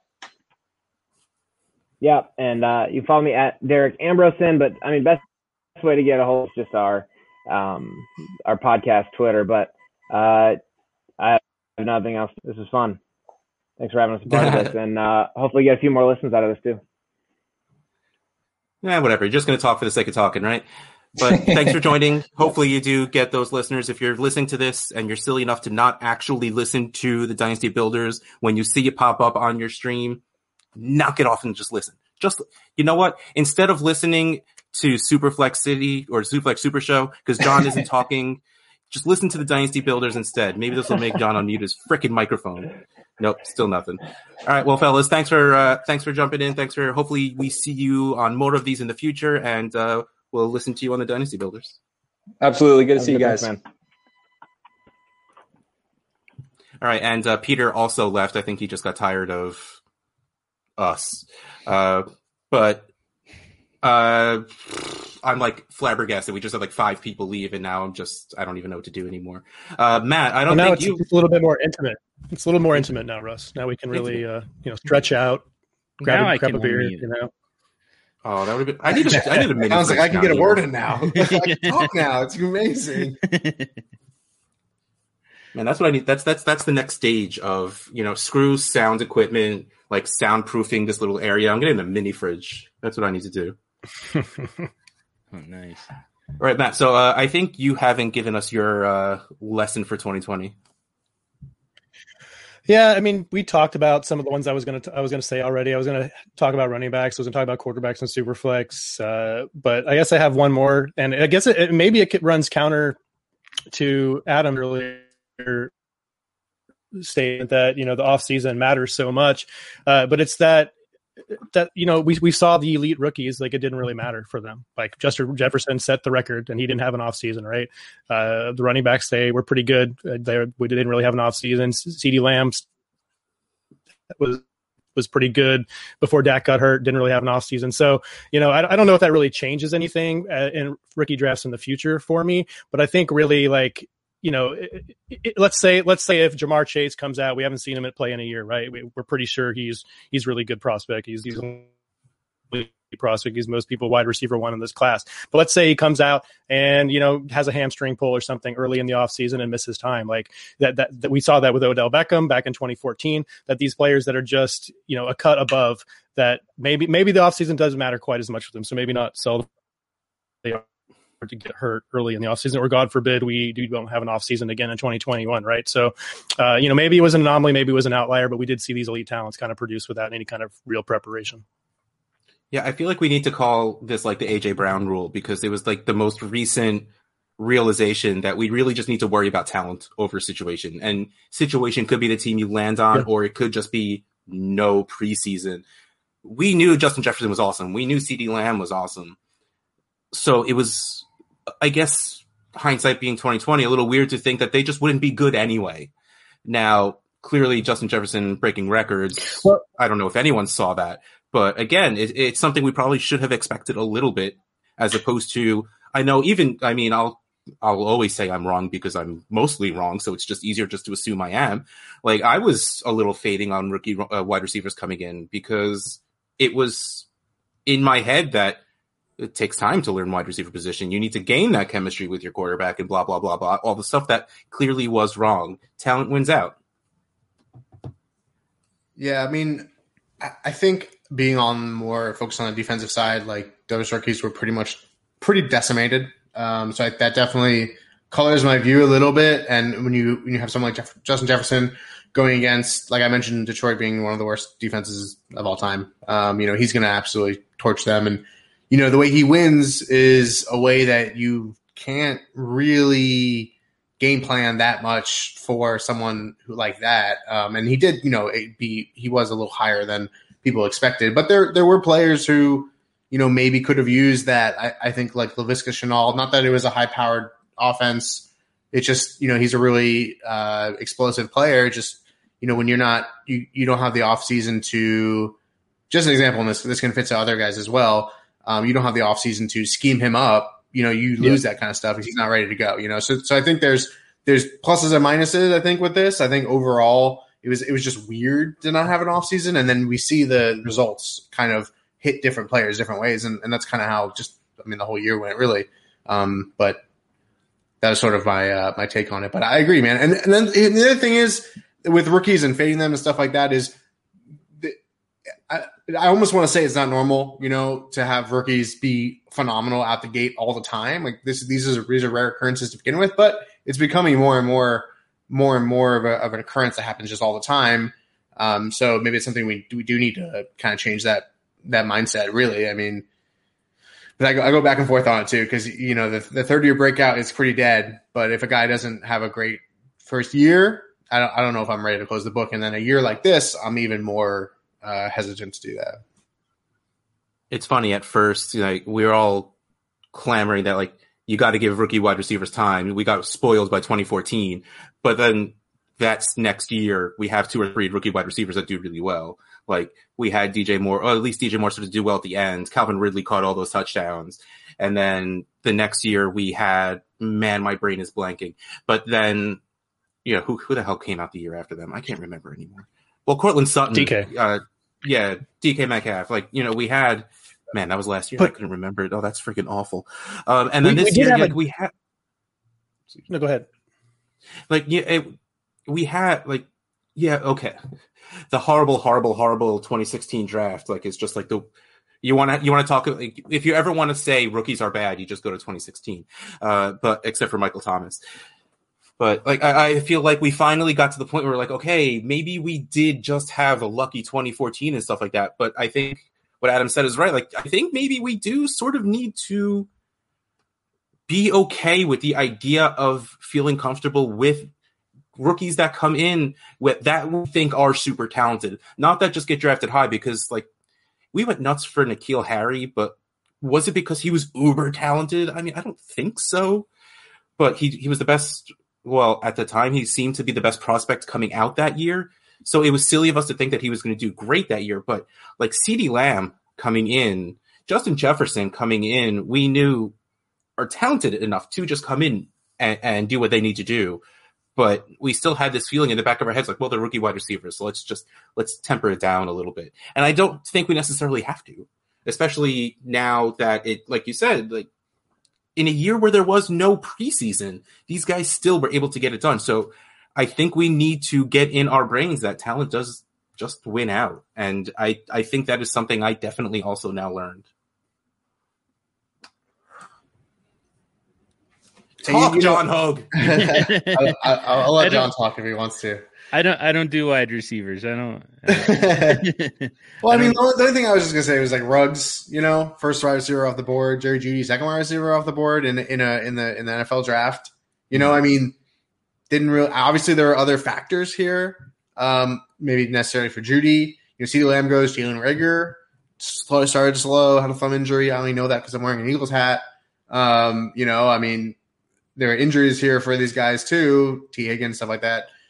You know, it, it, there's always going to be players that do better than their than their draft spot in the rookie draft. You know, the number one guy isn't always going to be good. We know what happened with John Ross. We know all these things, um, but you you kind of want to buy in when when the value's low, and I think it's it's a good it's a good thing to remember how weird this season was, and uh, just kind of take it from there. Yeah, I think I'm just, just out to, on drafting the fast guy. Like I, I, think that's another thing. What from what you've just I was going to transition. So if you got something else on that, go ahead. No, that was just going to be me bitching about fast people. Like I was big into John Ross. I I, I loved him mostly because I'm a Seahawks fan. And in Ross uh, was in Washington, so it's just like no, you know, got to got to stick to, and like Will Fuller, and he was for a different reason, but and the same like that's why I was kind of out on Ruggs. It's just like no, I'm not doing it again. I'm not just falling sucker to the fast guy because it seems like the fast guy is going to be the first wide receiver taken these days in the NFL draft. And I, I think I've kind of stepped away from that, especially believing that they will do well quickly. That's not to say that Ruggs is going to be bad and that Fuller won't be. I think we've seen John Ross for what he is. But I think nowadays it's more of the possession guys, the route runners, you know, the DJ Moores, Calvin Ridley's. I'm stuck on those guys. And then you get lucky every once in a while where a guy like Courtland Sutton, man, I'm really I'm just stuck into the guys that I remember like at the top of my brain. Like he fell into a great situation where all of a sudden Sanders and Demaryius Thomas got traded, and all of a sudden it's just Courtland Sutton, and he just happens to be really big and really fast. And so it didn't matter that he wasn't a great route runner because he was getting the targets and he's you know can just like reach over people. So like I, I think a specific kind of player can do better, especially if they're in a good situation. So I, I, yeah, I, I think that's when I think that's where situation comes in because a guy like Courtland Sutton, he can he can handle a quarterback like Drew Lock, right? Who's just going to just, just throw it up there and hope he goes and get it. But that's yep. where those, you know, the the savvy route runners, the the timing based receivers, like they need that quarterback that's going to be able to deliver the ball on the spot where they need it at the they need right? So it, it's another thing looking at situation and what kind of player is fitting there. So I, I agree the talent wins out in most cases, but I, I think situation is still important for you, you, have to look at the type of player it is and the situation they're in, and then make a make a decision on if that player fits that particular scheme. You know. Yeah, that's far too much thinking for me. Happy, so. I guess quarterback. there's a lot to do with. I don't obviously have the numbers in front of me, and you know, there's a lot to do with being good early can, t- can continue on, and you continue to be good you get more opportunities and all these things come with it where that initial hit of situation. CeeDee Lamb went to a good situation. Um, you know, we didn't think Jefferson went to such a good situation, but the talent kind of went out there.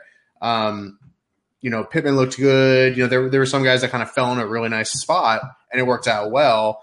um, where where it did it it will produce later on um, for those guys. And I think CeeDee Lamb's a great example of that because it just was a great spot, ton of volume, and he played well. And you know, I don't know if we, you know if is the quarterback or whatever they decide to do, you know, it'll be good for him, and that that'll that should continue on.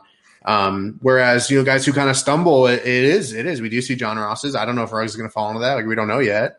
Um, I don't know if those speed guys are ever going to be good for fantasy. It's just not how we score. I mean, we don't score on 80 yard pass interferences. We don't score on, you know, giant spacing plays where, you know, he's taking two guys off the field. That, that stuff wins NFL games all the time, but it's something we never see. Um, so not, not saying that's all he does, but, you know, those things do matter that we don't get in fantasy. Yeah, I mean that that's also what makes like Tyreek Hill such an outlier, right? Because we at first we thought he was a gadget player, we thought he was just a fast guy, and he turned into so much more. And I think he, he Tyreek Hill sort of ruins our perception of what the fast guy is. Because I think for the past three years we've been saying the next Tyreek Hill, the next Tyreek Hill. The problem is I I don't think there is going to be a next Tyreek.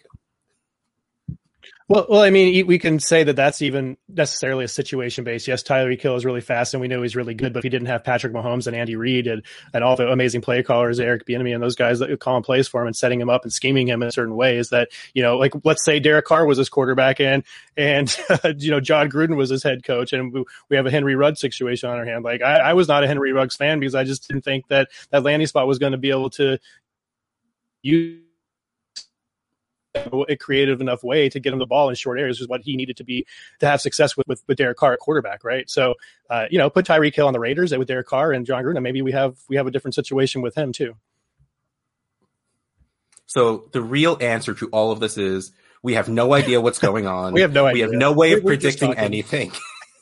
Definitely not wide receivers. The wide receivers are still like, yeah, I feel like there needs to be a referendum on all of this. And I apologize. I was I was arguing about quarterbacks on Twitter, which is far more interesting to me. So that's kind of that, that, was that, that's what happened. We, we love you for who you are, John. People freaking still questioning me on QBX. Uh, anyways, with the, with that's the, how that's how you know it's working. Yeah, that's true. I end up defending it way more than actually using it, though. It's it's it gets annoying. Um, but I, you know, I like it, it does seem like, you know, the the rookie wide receiver, like the the the learning curve is definitely getting shorter, um, and I think that we can we can finally start to trust that where we used to think, you know, like it takes like three years, you know, two three years before you finally get these guys at their in their breakout season, and I think that we're seeing it happen a lot faster now. And, you know, to Matt's point, just, I mean, the fact that these guys were able to produce at this level without a preseason kind of speaks to, you know, how much more NFL ready these, these players are. Um, but I do think that there's also a little bit of a landmine with Justin Jefferson because I and I you know I I don't have game logs in front of me, but I can't imagine that anyone, any of these rookie wide receivers, other than Justin Jefferson, was like you, you could at all predict their startable weeks. Like I, I think that's still uh, just a, a a universal truth with rookie wide receivers. And the problem is people are, especially Ja'Marr Chase, coming from the same school with a you know very similar profile to Justin Jefferson there's going to be a lot of people expecting Ja'Marr Chase to come in and immediately lock down a starting spot in their dynasty uh, in their dynasty lineups, and I just, I, I, I still think that it's it's yeah, it's it, it's so hard not was, to pencil those guys in, but you really can't. Yeah. Uh, about this today too, and that that uh, listen outside of Najee Harris and, and Travis Etienne, and I'm not super into Harris myself, um, but uh, you know outside of those guys, like you want to draft those wide receivers. However, like you just said, we can't guarantee that they're going to come out and be starters in year one if you're a team that is has any design for competing in 2021, right? And just the depth of the position in general. Like I was talking about earlier, 18 good running backs, you know. Uh, so I think I think it might happen. I don't think it's the right necessarily the right move to push guys like Kenneth Gainwell and uh, you know whoever you have next, Chuba Hubbard, whoever whoever it is next. I don't think it's necessarily the right move. Javonte Williams, even you know, if we're going to push him up above those wide receivers, I don't know if it's necessarily the right move, but it is certainly you know at least tempting because it's so much easier to build a startable wide receiver corps. You know, three three four wide receivers that you can pick off. You know, every week. For Jarvis Landry is freaking wide receiver 46, you guys. yeah, he, he, he's he's still pretty good. I don't know if you guys watched him after he recovered from the hip injury. And if you go try to trade for Jarvis Landry right now, I don't think you're going to have to spend more than a late second or third round pick on him. Uh, and that's not the case for any of those top 18 running backs. So I just think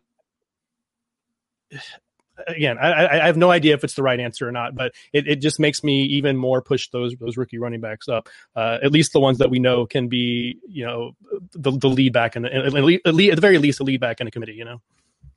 Mm-hmm. And that's the cheapest. To, you know, we we talk about quarterbacks in a startup. That's the cheapest time to get a quarterback. Well, the cheapest time to get a rook a, a running back is in the rookie draft. Like if yep. if Yep. You know, if you don't get them there, and it honestly, it doesn't even matter what name it is. Just grab as many of them as you can, because you know if you end up with James Robinson, uh, you know that was that was your last chance to get him at a reasonable price at all.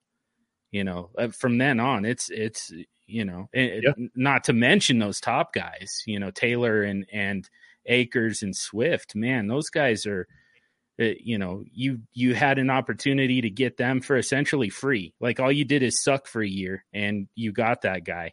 Now you have to trade i mean half your starting line. it's two first easily if not if not more than that. Yeah. I mean they're, yeah. they're untradeable. I mean no one's giving them up right? I mean it's very very hard to get them from someone for yeah. sure. Yeah. Yeah. That so like we're, we're, kind of kind of transitioning a little bit, but that that brings me to like Clyde Edwards-Helaire a little bit. I mean, we've given up on him. He was like the 105 in startups, you know, after he was drafted basically, and now he's going at in the, in the early third and so I just did. A, I'm doing a mock right now with four for four, and I got him at 305. Like, I understand, but he's still, but he's still attached to Patrick Mahomes. He's still attached to Kansas City. He's still a young running back in a great offense, and he still has first round draft capital. So, uh, you know, he's he's fallen behind those other guys, but he's maybe that's gettable now, which is interesting compared to where we have him had him in you know August September. Well, the truth is also somewhere in between where his startup value was before the season and where it is yeah, now. Absolutely. Like to me, absolutely. like I remember seeing him and going at 105 and just being super dumbfounded about it. But yeah, I would jump on getting him in the third at this point because he wasn't all wasn't great. He wasn't what he we hoped he would be, but it's not like he was bad. So to me, getting a solid 15 point running back every single week, which kind of which what he was for well most of the season. And it's not like Lev Bell is coming back. And man, stop being afraid of Damien Williams. I'm just going to say it. So, like, I, I, think grabbing a young guy like that that still has all the upside in the world in the third round is a steal. Yeah, I mean, someone said lead back in a committee, and I mean that is the best you can do. I mean, it's very, very yeah. hard to to get those guys that aren't that after they become the main workhorse guy. I mean, there's it's impossible except for you know a startup or you can't. It's so hard to target those guys in rookie rookie drafts. You don't know who they're going to be. I mean, it's very rare. I mean, we saw Jonathan Taylor, and it's like, oh, Marlon Mack's there. Okay, you know, it's it, we don't know. It may take a year. It may take you know, oh, Kerryon Johnson's there with D'Andre Swift. It's going to take a year. You know, and, and th- these things change because of injuries or whatever. Um, so it's really hard to get those guys early. So I, I, wouldn't, I wouldn't close the book. And and and Edwards Edwards-Helaire was still like in points per game, you know, because he did miss time, was still the, the fourth best rookie running back of that crazy group. And then that's, I mean, it's, it's, I think there's, when someone, when the hype train gets going, you know, we expect him to be the number one running back or a top five running back. And when that doesn't happen, well, then, you know, we're completely off the rails at that point and, and everything just flips to the other side. And that, that just tends to happen in like this, the, the kind of echo chamber that we have on Twitter and, in mock drafts and what becomes consensus is what's kind of not real. You know, it gets it's tough to kind of parse all that stuff out. I would I feel like like I was I was I think I was among the lowest on CEH like post NFL draft in 2020. I I like for me he was the worst of the of that tier of running backs. And I feel like I just kind of planted my feet in one place. Everyone was like way higher on him at the time and I just watched everyone just run right past me to the opposite extreme, and uh, like I didn't even move, and now I'm, you know, I feel like I'm higher than consensus on him. but like I saw a Twitter yeah. poll today uh, that was it was uh, 2020's 104 for CEH. I'm wondering, like, what's the scenario for you guys where you're taking, where you're giving away Clyde Edwards-Helaire after you invested that year in him, you invested that first overall, or you know, in a super flex, probably you know, third overall pick in your rookie draft Should for have been, Yeah, and and and you know, you you invested that, and n- now you're willing to to to bail for 104. Yeah, and I think I mean I, I think no matter what, I'm still taking if he if Edwards-Helaire was in this class, even knowing what we know now, I'm still take probably taking him over all of the wide receivers. Maybe not over Etienne, maybe not over Harris, but I'm taking over every single one of the wide receivers. Hmm. I would probably I mean, take Chase. there's a pure, there's a pure like volume scoring chance stuff there that you're just never Yeah. gonna, you're not gonna get with these other guys, especially not wide receivers. I mean, there's so few good wide receiver landing spots that aren't um, kind of, you know, it's gonna be murky at least in the beginning, um, and that happens every year, not just this year. Whereas, you know, Edwards Helaire is RB11 right now in the latest, the January um, DLF ADP. Uh, I'm a company man, as as they say. Mhm. Uh, but you know, it's he's over. He's after Josh Jacobs. I mean, I, I like Jacobs. You know, I think the PPR could be better, right? That's what everyone has a thing with him. But it's no question which offense I'd rather have a small piece of. You know, it, it's it's it's Edward Helaire for me. You know, even even Nick Chubb. I mean, it's it's it's it's it's a little bit closer to Chubb, but not much because there's always going to be those other guys there. And I think this the the crazy amount of scoring that his offense does and is going to do. It's not nothing's changing. You know, gives him in what small window running backs are going to live in because they don't live very long. You know, he's going to be better by just by being Kansas City.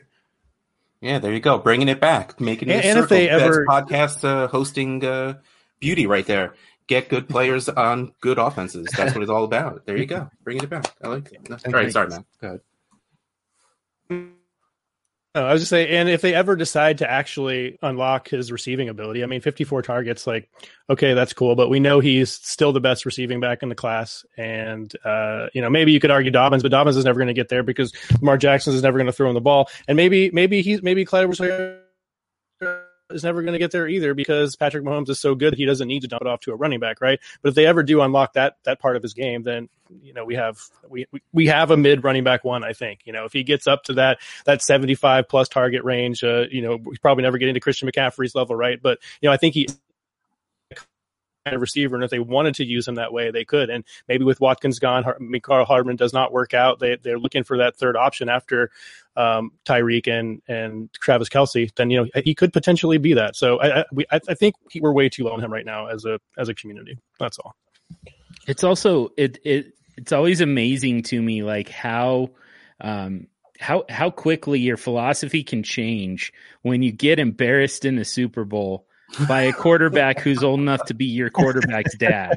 Like there's Yeah. there's going to be some uh, there were times in that Super Bowl I mean, you could argue that Clyde Edwards-Helaire was the only thing that really worked for the Chiefs offense. Coming out of that second half. Oh yeah. Yeah, I mean, Yeah. you know, Kelce in the short range passing game, great, but you know, beyond that, like it was it was the running game, and unfortunately, they were in a position where they had to abandon the run because I, that was their only chance. And I think that you're going to see them go to that a lot quicker now um, to avoid, you know, the the the quicksand that they found themselves in. Yeah, I mean we've seen it from a Reid. I mean the Reid offense because we saw them, they changed. locked- locked- Sorry, go ahead, Matt. You go. Okay, I was Yeah, gonna say like the Reid offense hasn't changed too much. You know, I mean they when you lose your two starting tackles and your all pro guard has missed the season to be an awesome dude, you know, things things definitely change on you. And um, you know, there's been so many Reid running backs, even go, even you know, time in Philly with Westbrook and stuff like that, who are using the passing game and you know, using different ways that it's just something we know is going to happen. You know, I think that's important. Um, I was, I was, the one thing I just really wanted to say was like, we need to get away from flag planting and never and being inelastic on our positions on players because their situations are changing a week to week basis. I mean, everything changes. Like you mentioned, John, the Super Bowl, the final game is could change is completely changed could completely change Edward Helaire's value. You know, it's like people talk about this with Damien Williams last year, where it's like this guy who was not not much became like, oh, you got to get Damien Williams or Darrel Williams, or whichever D Williams it was, mm-hmm. because now he's going to be used in this offense, and they went ahead and draft a guy in the first round. You know, these, these these things need to be changed in your mind a lot quicker than I think a lot of um, rankers, people on Twitter, all these things than they do because you know these things do change quickly. And um, while I will say stick to your talent evaluations, you know it's it's sometimes hard to, uh, especially running back where just it you just they last so shortly, so such a short amount of time. A shortly is not word. They last such a short amount of time that it's you don't have time to be stuck in the mud about how good he was in college. You, you got to move quickly on these on these guys sometimes.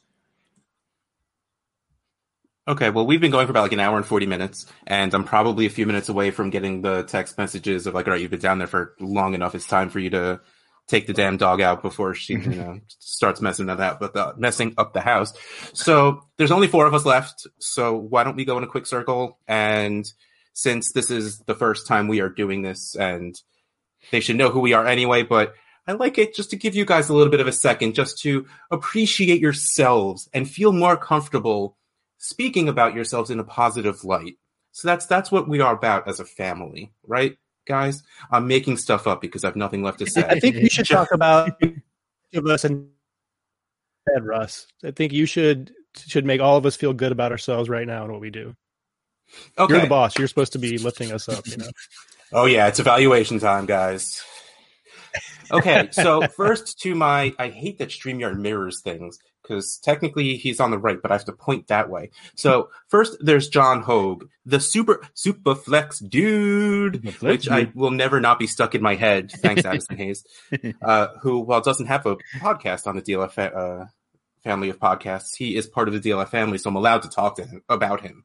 Otherwise, like I feel like I have to bleep them out or edit out all these other people's and shows that.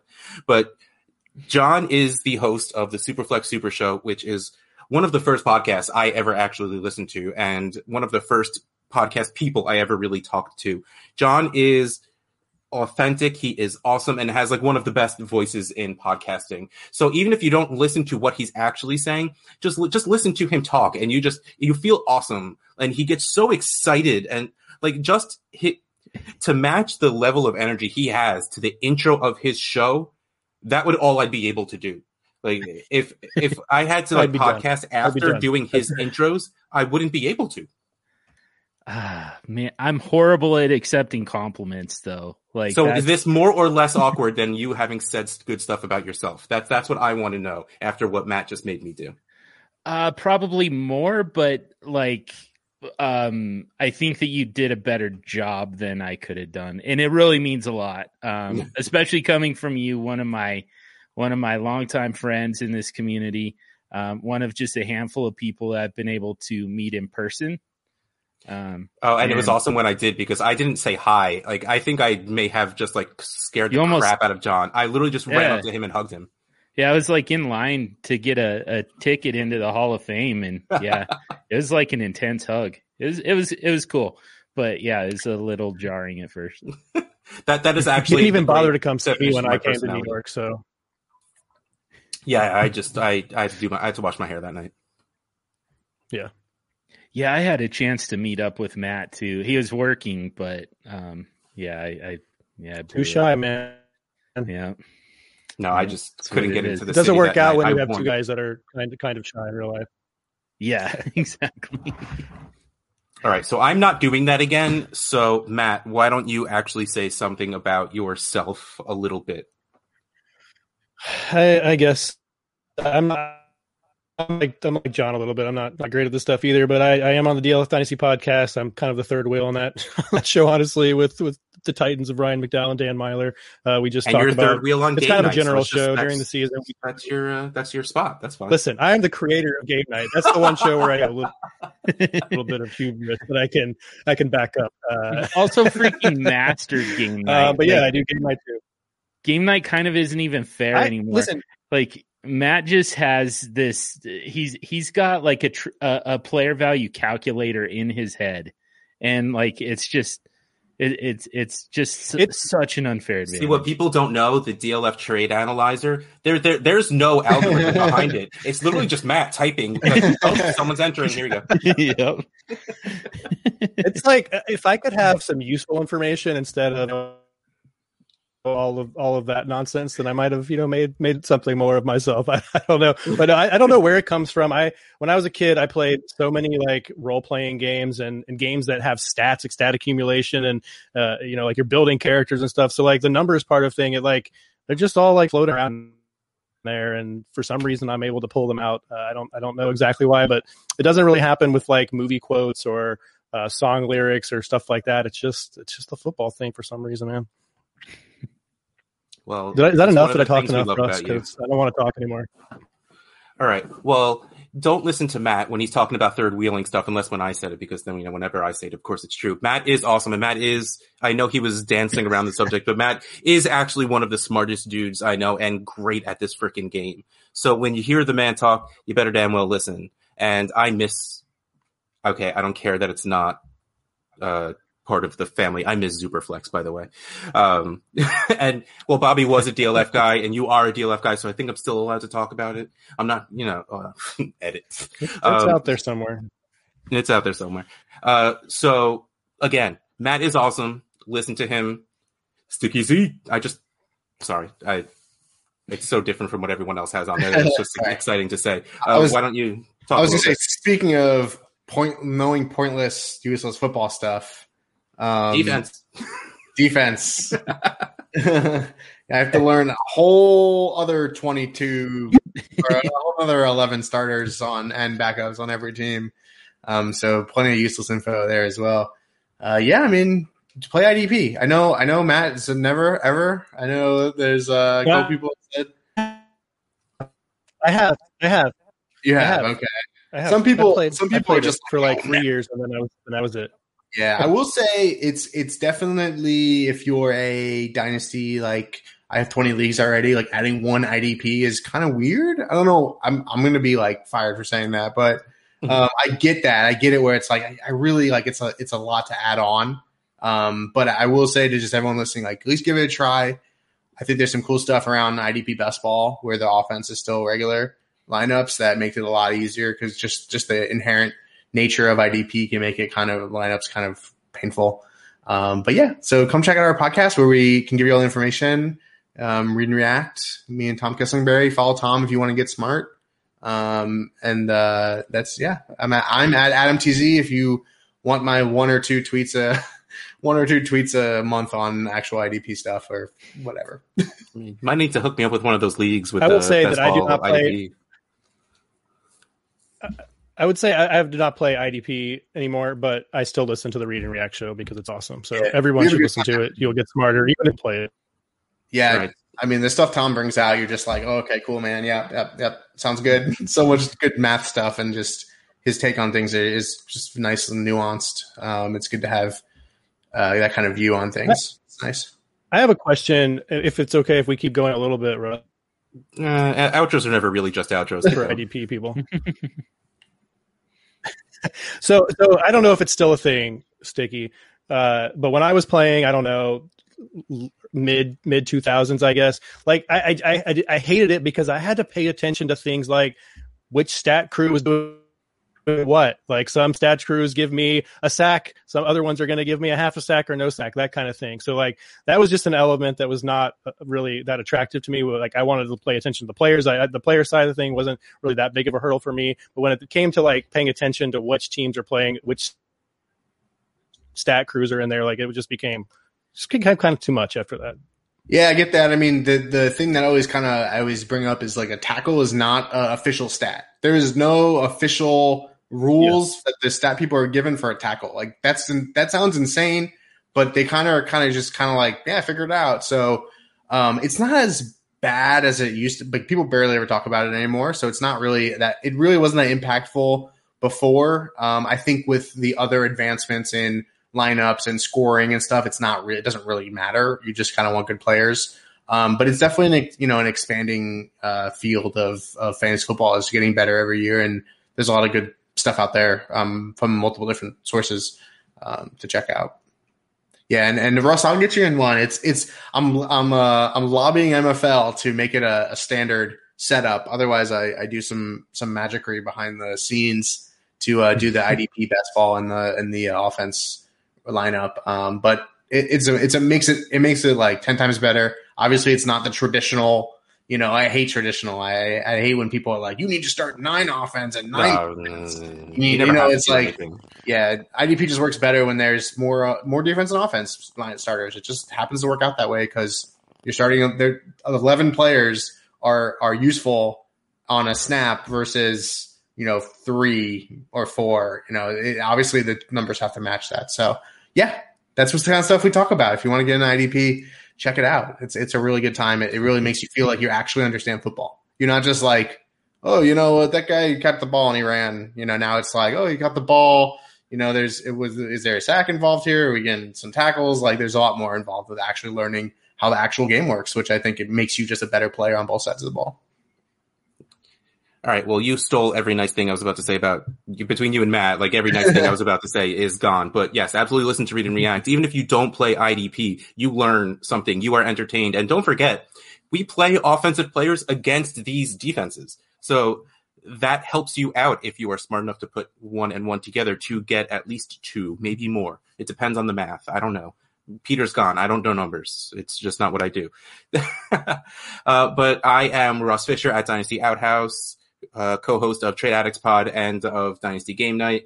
And thank you for hopefully making it through this almost two-hour family gathering. This has been a ton of fun for me. I hope at least the guys that are still here can nod their heads that they had fun as well. I'm going to pretend that everyone that is gone is also nodding their heads for some reason. They don't know why, but it's because I asked them if they had a good time.